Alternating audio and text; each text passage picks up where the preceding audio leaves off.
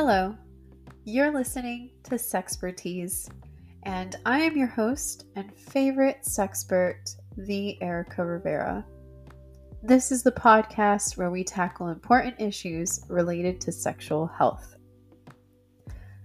Last week, we talked about common STIs, what their symptoms are, and how to prevent them. This week, we're diving into a topic that's crucial and that is the testing and diagnosis of sexually transmitted infections or STIs. STIs are a reality many of us face, and it's important to understand the ins and outs of testing and diagnosis. Whether you're sexually active or contemplating becoming sexually active, this information is vital for your well being. Let's begin with the basics. Why is STI testing so important? Well, the reality is that many STIs don't always show symptoms. Regular testing is a proactive step towards protecting yourself and your sexual partners. It's about taking responsibility for your sexual health. Now, let's talk about the types of STI tests that are available. The most common tests include blood tests, urine tests, and swab tests. Blood tests are often used for infections like HIV, syphilis, and herpes. Urine tests can detect infections like chlamydia and gonorrhea. And then swab tests involve taking a sample from the infected area, such as the genital oral, or rectal area. When should you get tested? Well, the answer depends on your sexual activity. If you're sexually active with multiple partners or have a new partner, it's advisable to get tested regularly. Annual testing is a good rule of thumb, but more frequent testing might be necessary depending on your circumstances let's tackle the stigma around STI testing. It's essential to break down the barriers that prevent people from getting tested.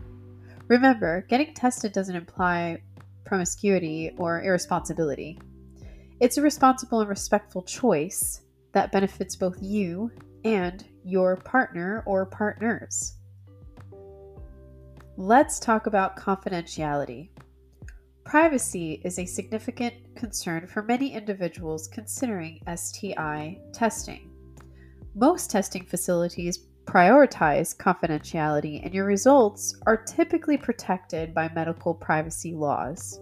It's crucial to find a testing center or healthcare provider that respects your privacy. Getting tested is only one part of the process what about the results? If your test results come back negative, then that's great news. It means you don't currently have an infection, but it doesn't mean you're immune forever. Regular testing is still important. Now, if your test results are positive, it is not the end of the world. Many STIs are treatable with medications, especially if detected early. It's essential to follow your healthcare provider's advice.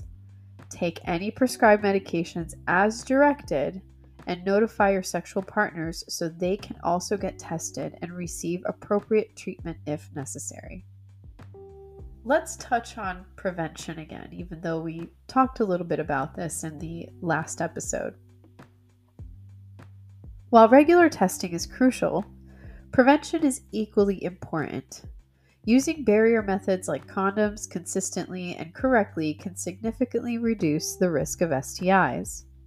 Open communication with your partners about sexual health, testing, and safer sex practices is key to maintaining a healthy sexual relationship. I want to emphasize the importance of honest communication with your healthcare provider. Be open about your sexual history, concerns, and any symptoms you may be experiencing. This information helps them provide the best care and guidance tailored to your situation. In conclusion, STI testing is a vital aspect of responsible sexual health management. It's about taking control of your well being, reducing the stigma associated with STIs, and fostering open communication with your partners. Remember, knowledge is power, and being proactive about your sexual health contributes to a healthier, happier you. Thank you for joining me on this episode of Sexpertease. If you found this information helpful, please share it with your friends and consider subscribing for more insights into sexual health.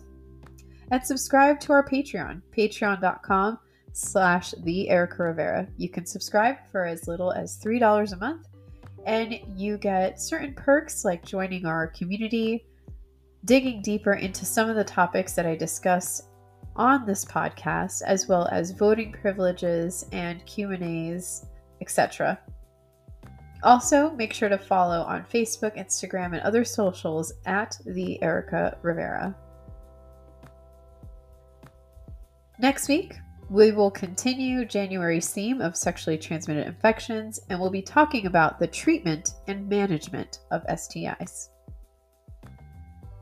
As always, take care of yourself, prioritize your sexual health, and stay informed.